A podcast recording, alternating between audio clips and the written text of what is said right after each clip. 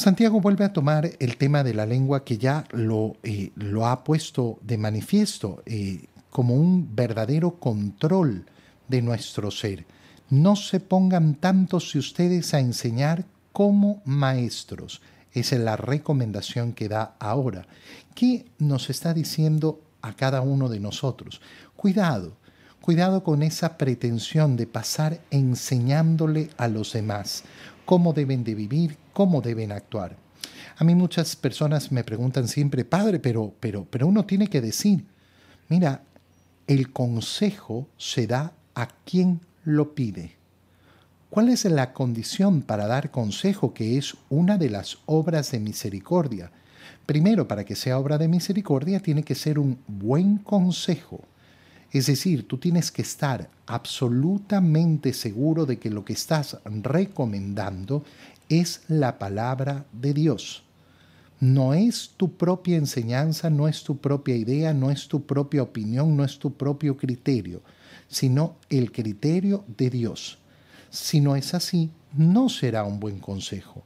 Pero en segundo lugar, todavía más importante, diría yo, que me lo pidan que me lo pidan.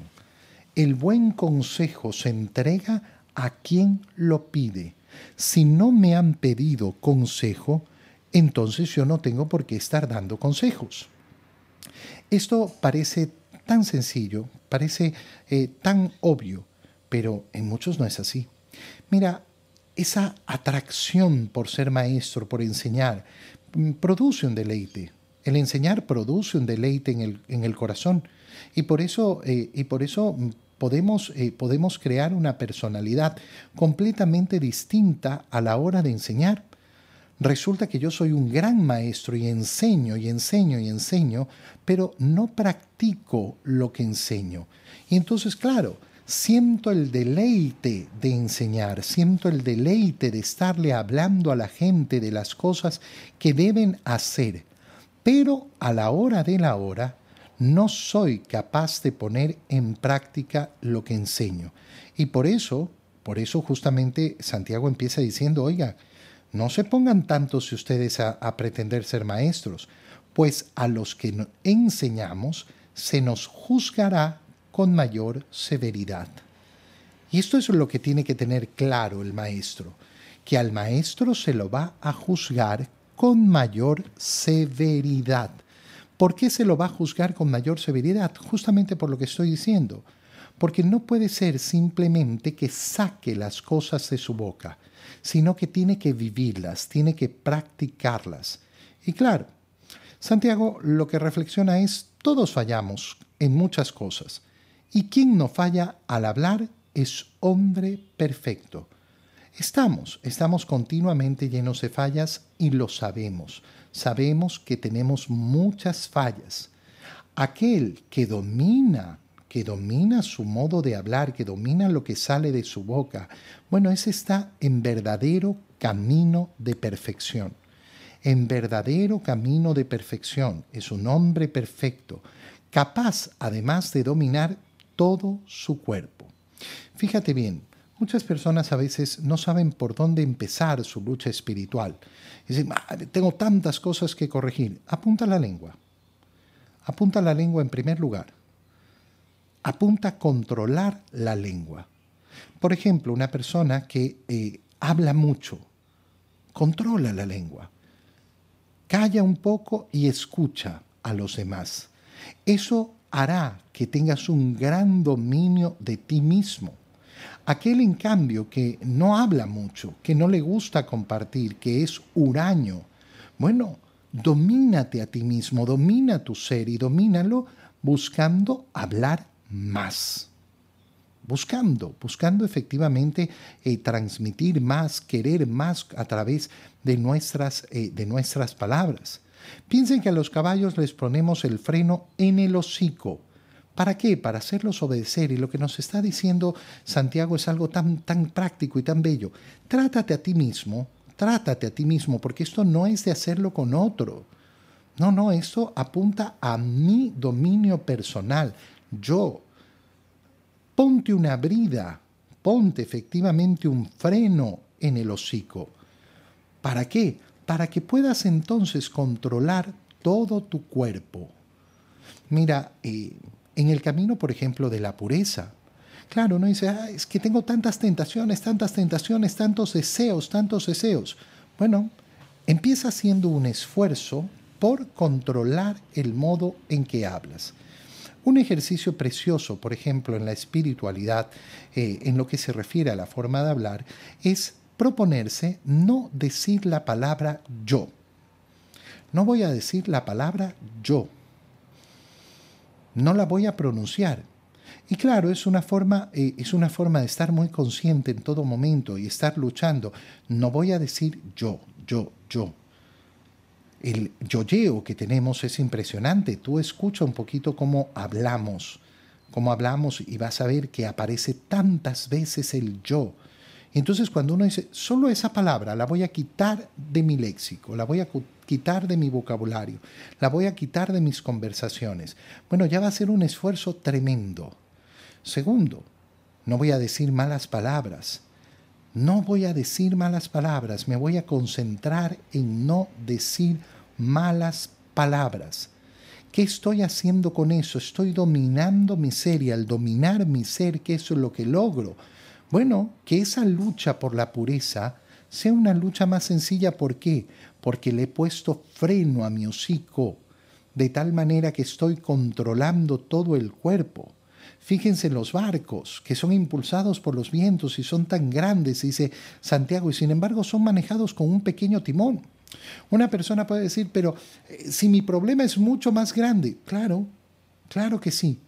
Domina la lengua y aprenderás cómo a través de la lengua se domina el cuerpo, cómo a través de la lengua se domina el espíritu, cómo a través de la lengua que parece tan insignificante, tan poca cosa, pero mm, por eso va a ir mucho más allá, a explicar, eh, mm, a explicar lo que sucede.